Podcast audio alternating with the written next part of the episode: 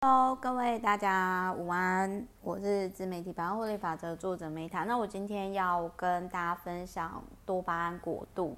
那这一本书呢，就是我觉得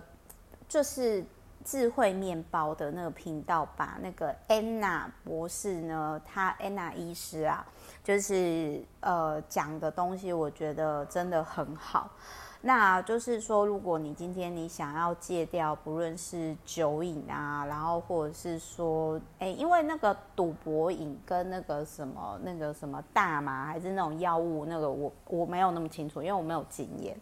但是我我可以就是说，在今天的这一集就是多巴胺国度的里面，我可以跟大家分享，就是这一本书，我觉得大家可以去，我我会放那个智慧面包，我觉得翻译的还不错，频道放在下方链接，大家可以去看。但是我我觉得就是这一本书，我就会特别讲说，我觉得是重点的地方，然后我会分享就是说我如何戒酒的经验。然后我我先讲一下哦，就是首先呢，在那个就是首先在就是安娜博士他有提到说，像我们现在其实说实话，我们是出生在太平盛世嘛，然后你看我们科技进步啊，然后各方面也不用担心战争饿死啊，其实我们应该是就是地球发展以来最幸福的年代 ，OK。但是为什么那么多人忧郁症、躁郁症，甚至就是还蛮多社会新闻，就是一些呃气血方刚的，就是年也不止年轻人啦，也有中老年人，就是整腰儿子没事整事哦。原因是为什么？那就是我觉得安娜博士她里面讲的很好，就是说她那个影片也有提到，就是说我们的大脑呢，简单来说是，你如果要过平衡人生，你就是必须要痛与爽。所以像那种就是之前不是中国也有童话故事，就是说哎有一个老婆很懒，然后就是一直要老公喂她吃饼，就后来就胖死了哦。那而且就是过度肥胖，它其实就是有点类似说你就是只是满足你的食欲嘛。如果你今天没有适当的去面对自己的欲欲欲望，然后你过度放纵的话，那其实不节欲的话，不论是性欲啊，就是人不是有七宗罪嘛，那个到最后就是都会爆掉。简单来说，我觉得人体就是必须要你时时刻刻觉察，维持在一个动态平衡。那通常哦，过了四十几岁还维持不错的人，他们一直都是在这样的动态平衡上。那当然有些人是外在看起来是这样，可是内心就是 you know 就是那种忧郁躁郁，这就是我们看不到嘛。所以我今天就是要讲，我觉得就是这一本书最重要的地方。那大家可以看完就是安娜博士里面的，就是那个下方的频道，就是那个智慧面包翻译的跟这本书，然后你你可以就是这是我自己的心得啦，然后我会分享我自己的经验。好，那就是他这里就有提到说呢，戒饮食与禁欲，就是他有提到说，如果你今天为了逃避痛苦，然后可能 maybe 有些人就是去哦太痛苦，我不想去想，不想去面对，我去赌博，我去玩大呃吃大麻，然后我去喝酒什么这些的，然后就是说呃这个其实会带来更多痛苦。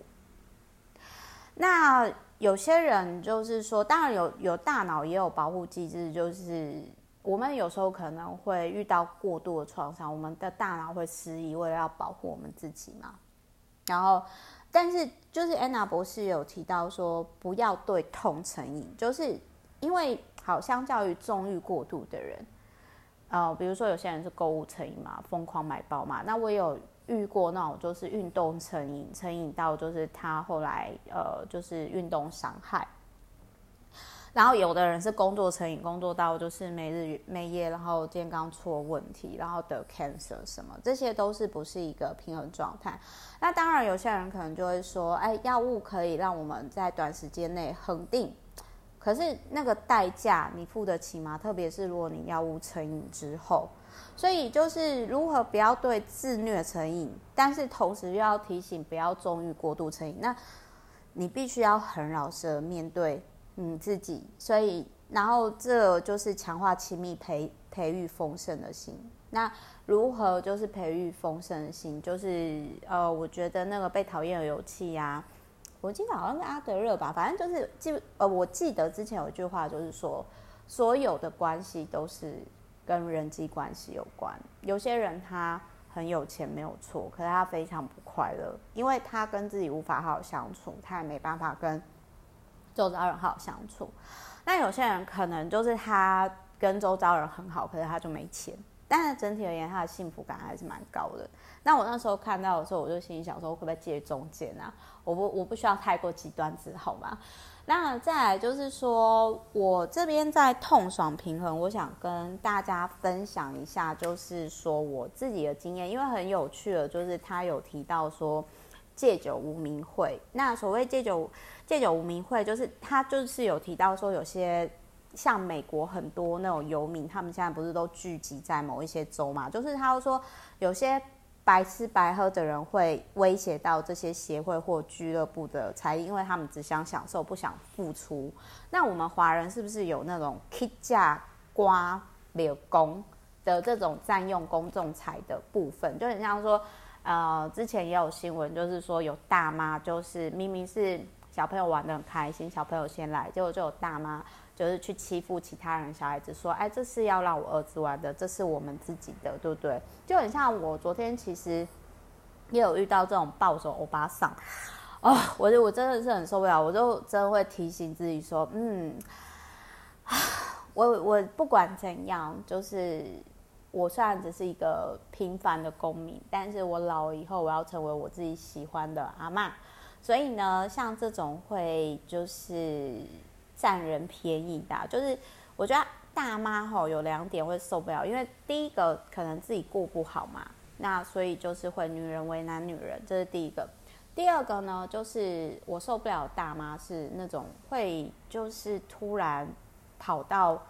路中央，然后就被撞碰瓷的，就我不太确定，但是我真的之前路上有看过。然后就很不理智啊，不知道为什么要做这件事。然后再来还有就是说，呃，可能就是像我昨天遇到，就是我在餐厅嘛，然后因为我在等人，然后我就因为我就拿一袋书，我很喜欢送书给周遭的人，然后然后那个大妈就突然就坐在我旁边，然后就就。他就是好像我我不确定他是有忧郁症吗，还是失智症，还是怎样，反正他就要拿走我的书哎、欸，然后我就说哎、欸，这是我的，我不好意思。然后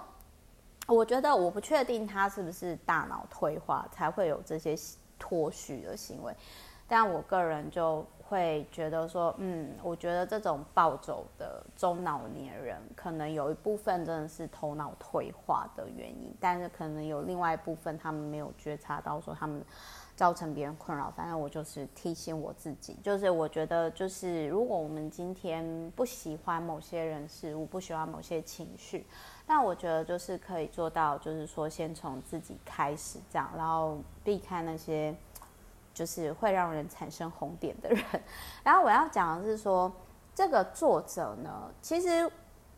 我必须要讲一件事情，我真的看了很多，就是助就是专业的助人工作者，比如说医师，比如说心理咨商师，比如说律师，然后或者是说，如果你今天觉得我在分析某些童年创伤，或者是说我觉得很难过的事情，你觉得说对，没错，梅塔，你讲的就是我的感受，因为我经历过啊。然后我觉得那个怪怪的，我想要就是我觉得我并不是说讲出来我会比较好过，就是我并不是说只是单纯的想要去呃有点像是丢情绪垃圾，而是我想要去理解我为什么会有这个感受，它连接到我的童年的哪一个点。所以是一路走来到现在。那我现在我想要跟大家分享是说，嗯，有些人受伤，他之后就是从受害者变成加害者，可是这样没完没了，我自己也不想做，就是我不想成为那样的人。所以我选择是想要跟安娜博士一样，就是安娜博士她说，她其实二十几岁的时候开始服用百忧解。那说实话，我没有，呃，我没有吃过百忧解。我我跟大家分享，我人生当中唯一就是有一段时间短时间吃过，就是那种就是比较那种就是降就是那种调整那个叫什么自律神经失调的时候，就是胜诉之前。但是那个时候是我我知道说这个东西它已经不是运动，它已经不是一些可以调整的，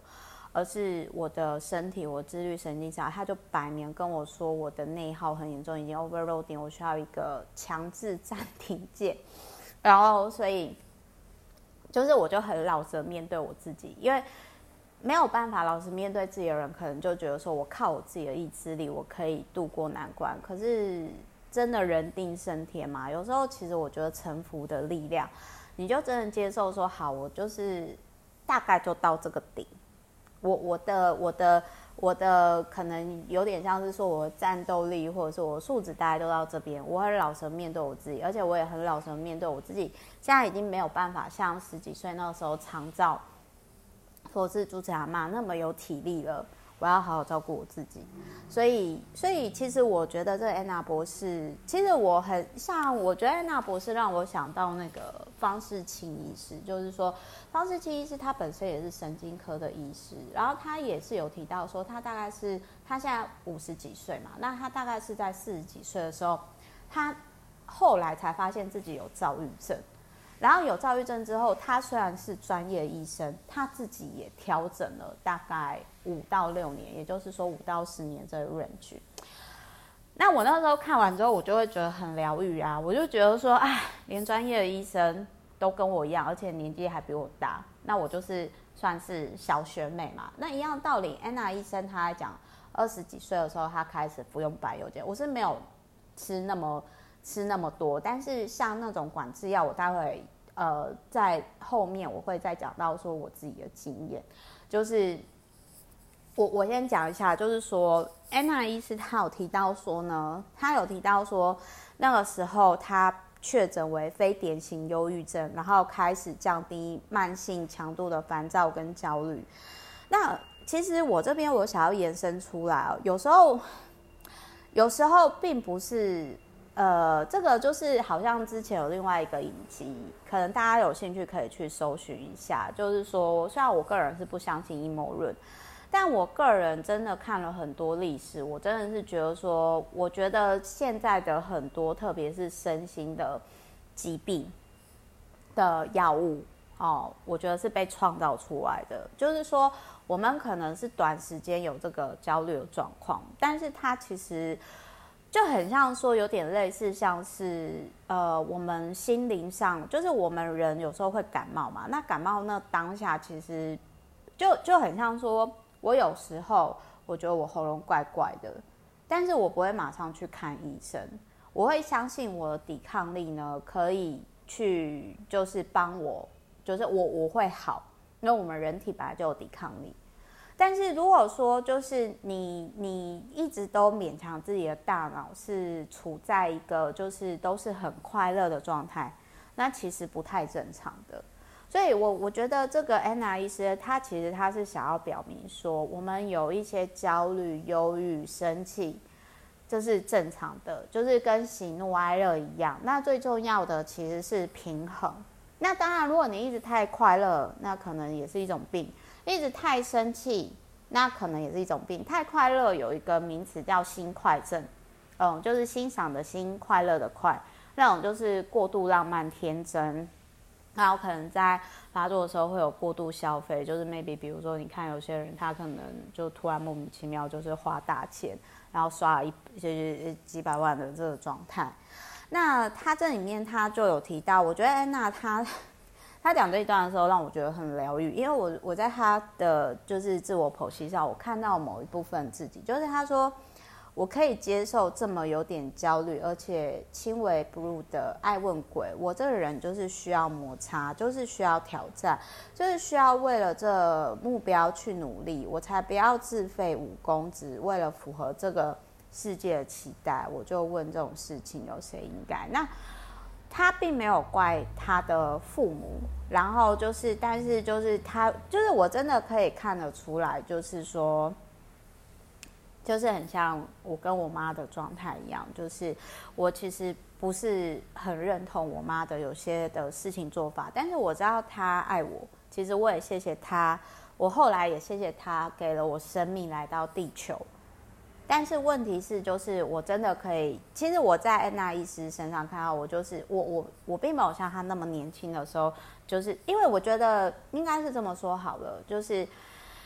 啊、呃，我我不知道大家有没有那一种，就是你可能有点忧虑的状态，然后突然起来，起来到就是那种不舒服的感觉一整天，然后你就接受那个情绪到它过去的过程。那我以前呢，是从我自己觉得我有慢慢的进步，是从我一开始的时候，这种我不知道怎么表达出来，我不确定我的那个情绪跟感受的时候，它会维持超过一个礼拜。但是就是说，像现在在沟通过程当中，其实我就常常被我周遭的人去说，哎、欸、Meta 我觉得你在确定自己感受跟情绪这一块非常的快、欸、因为你知道有些人他其实是压抑久了，特别是我们华人的文化，所以他压抑久了，压抑久了到他其实不太确定他第一时间真实的感受是什么哦。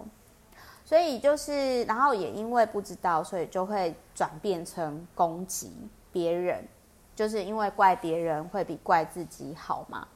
那再来还有呢，就是他有提到说，他有提到就是，呃，为什么网络上很多人就是会一直过度消费，然后买了一堆课程或者是买了一堆东西都没有用。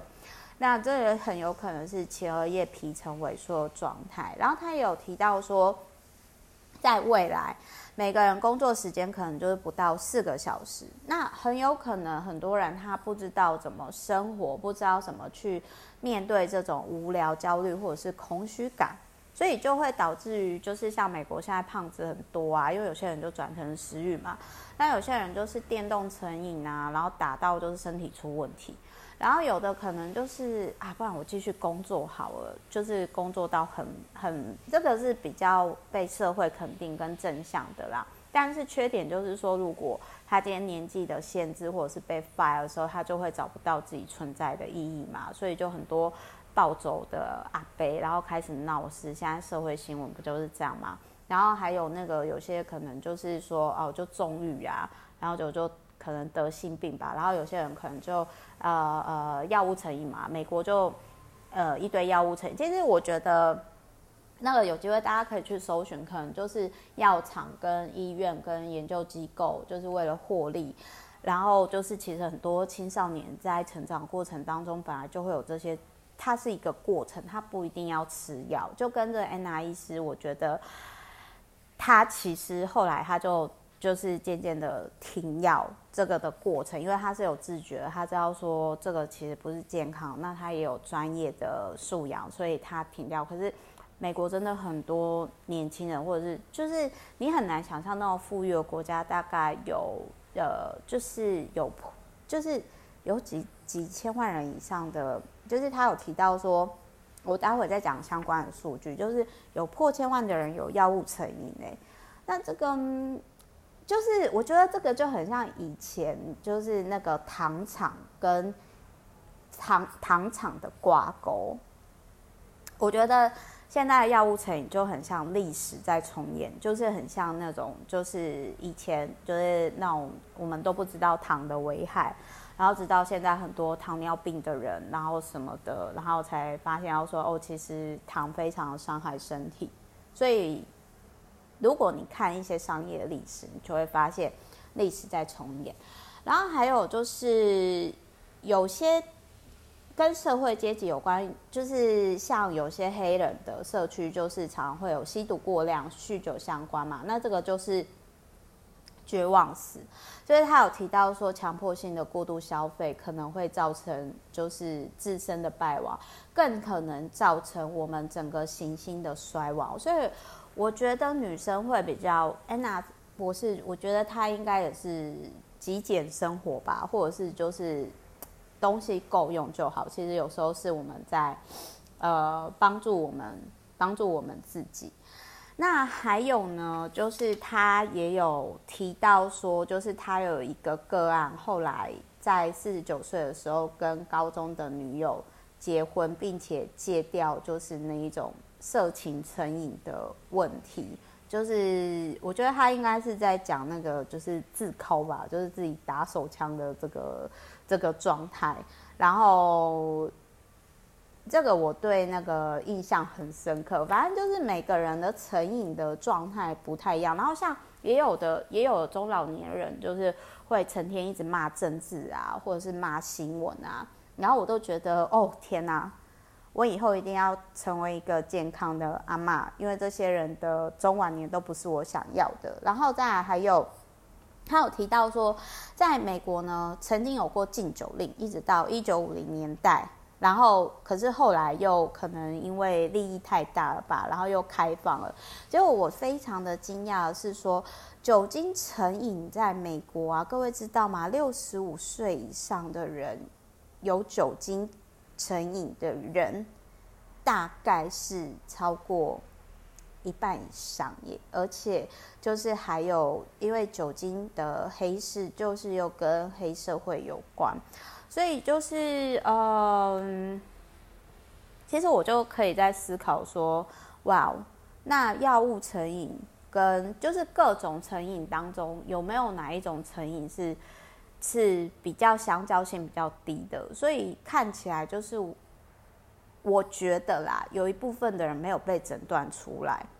但是他们可能也有这个检讨，只是他们的瘾被社会接受以及是比较肯定的，就是我之前讲过的工作狂跟那个像运动成瘾甚至到运动伤害的那一种。所以好，我我最后就是再讲一个，就是像我之前在就是申诉自证清白是原创的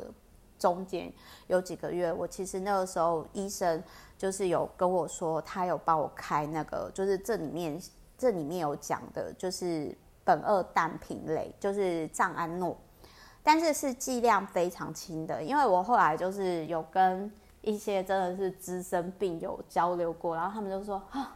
梅塔，你在那边笑死人！你你吃的量是我的那个多少？然后我就说，哎、欸，我就说这个好像不太能够比较吼。但是就是说，呃，我我当然我觉得台湾可能没有像美国这么夸张，因为美国的成年人用就是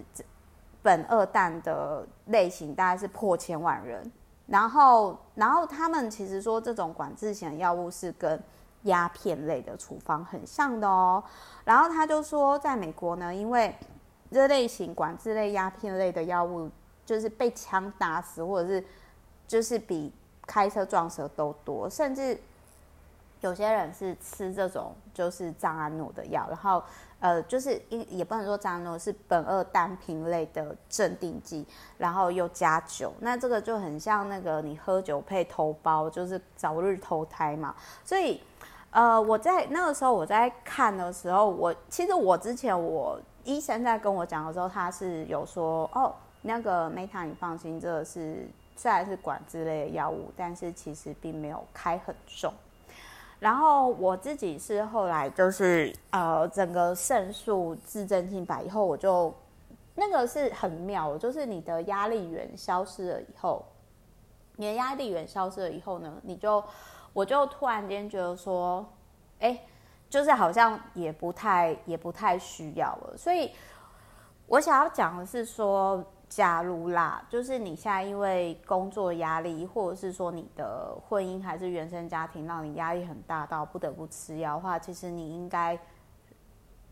有能力的话，越早离开这个压力源会越好。那我那个时候其实很冲击的是说，我不，我觉得可能也跟年纪有关，因为以前我在长照的时候，晚上没办法好好睡觉，也是压力很大嘛。可是这种跟焦虑内耗型的压力好像是不太一样的。然后我也是在疫情的期间呢，我去认知到说，哦，原来就是说。我我我的自律神经失调到，就是我的这种轻微的焦虑的状况到，跟就是那个时候幸好有适当的就是算是请医生开的这种管制药，就是算是有帮到我过了这个阶段，我很谢谢。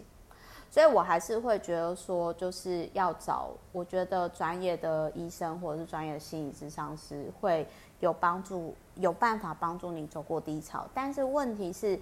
呃，我我我我想要跟大家分享的是说，我不太确定是不是因为我自己体质的关系，我就是有觉察到，反正就后来我压力源取消，就是消失了以后嘛，那再来就是要重建嘛。那重建我就那时候我就在想说。当时我就在想说，哦，那我就是那是一种你身体很快会回馈你，然后我就发现，就是我就当然我是有配合医生，就是渐渐停药，那个不能够自己马上停，因为很多人为什么会停药不成功，就是因为自用自己的方式没有吃药。但是我自己呢，是我就是请医生帮我渐渐的降低药量。那可是说实话啦，我自己就是在中间的过程，就是因为就我只要就是很想睡，然后我就我我就不会说哦，我今天已经很想很想睡，然后我还是呃要让自己吃药，这样就是有点类似说我自己的身体会会自然的就会知道说啊，这个东西是有成瘾性的，要少摄取。就很像说，呃，我觉得如果如果你是在平衡状态，我想跟大家分享，如果你周遭的环境跟你自己本身是在很平衡的状态的时候，其实你的身体不会去接触那些压力源。就很像说，就是呃，我我在之前很低潮的时候，我就直接让我就报名了，让我自己去大自然学瑜伽，然后学学瑜伽，我整个跳脱了。那个状态之后恢复到健康之后，然后像我现在就是我只要喝一点点酒，我已经戒酒很久，可是我只要喝一点点连啤酒哦，我就是喉咙就马上很不舒服。为什么？因为我的身体已经习惯了健康的饮食，就是原型的食物，所以我觉得就是人生还很长，人生是一场长期的马拉松。那就是说，十年河东，十年也会河西，所以我觉得，呃，就是它是一个长期主义。那所以我会觉得，就是想要跟大家分享的一个点是说，呃，我觉得是任何时候，特别是女生，你一定要第一时间问自己的感受。那如果你今天就是你的环境是让你平衡状态下的话，其实，呃，你自然就会避开一些很不健康的人事物，就是你的身体的雷达会非常清楚，而且也会帮你降低一些决策。所以身就是我觉得安娜医生她讲得很好，就是说在纵欲的年代，你要找到身心平衡，那这是一个修行。那就是我觉得就是说，呃，当然有些人可能就过度了，就是自虐那一种，他找到快感，但是这个凡事都是过犹不及啦。所以就是我我觉得，如果我没有呃之前可能，因为因为我觉得我的点是说，我好像比如说你说喝酒，我有我有像美国那种酒瘾的程度嘛，也也还好，也没有，就是连我。最严重那个时候就是好像也没有，那你说药物成瘾嘛，也好像没有，就是说我大概都是会知道说我现在大概是在什么样的状态，然后尽可能把自己拉回来。那当然年轻的时候可能没有到做得很好的那一种，可是就是说我我我我我如果应该是这么说。如果我没有经历过，我可能没有办法，就像安娜医生这样子，可以去分享我怎么走出低潮的那种感觉，就好像在讲高射炮，你知道吗？就是，所以我我觉得我是蛮谢谢说哦，我曾经有喝酒经验，或者是说哦，曾经就是医生呢有帮我开，就是那时候要调整自律神经失调、抗焦虑，所以我曾经有吃过一颗，后来变成半颗到渐渐停掉的那种管制药物。然后就是我去理解那个点，可是我必须要讲，就是说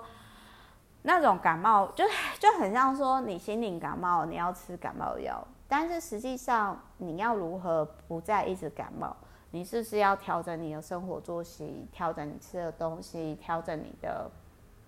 你的肌肉量，就是心灵肌肉量。然后，然后，所以我最后还是觉得说，慎选环境很重要。那呃，我们活着每天都是很宝贵的，所以就是特别是像我自己，真的是有感而发，过三十五岁以后，没有，我觉得没有必要勉强自己去做那些事情。你不喜欢的东西，你就要拒绝，甚至离开。就是如果对方真的就是他就是让你不舒服，那就离开吧，离开有毒的人事物跟环境。那我觉得环境是最重要的。那你要相信，就是当你开始爱自己、善待自己的时候，爱你的资源、人、事物都会出现，好不好？所以，嗯、呃，祝福大家就是都可以在爽跟痛当中平衡，好吗？我希望听到这个频道的大家都是痛爽，哎、欸，痛跟爽是很平衡的。那如果说你今天你可能本身有忧郁或焦虑或躁躁郁，然后你你觉得就是说有那种羞耻感什么，你可以，我希望我的经验，然后可以就是呃对你有一些灵感啦。但是也我也是在安娜医生、在方医师的频道，就是我觉得很疗愈，因为我就觉得说，连他们就是这么专业的人，他们在这个领域这么专业的人，都是都难免，其实就是感冒也没什么啊，你感冒就是会去看医生嘛，那心灵感冒一样也是啊。那最重要的是说，你感冒以后，哎，我们如何调整我们身体更健康、更平衡，对吧？这才是最重要的嘛，对不对？所以就是呢，希望这一本多巴胺国度让我们痛爽平衡，然后呢，一起更好，好不好？我们下一本书再见，拜拜，祝大家假日愉快。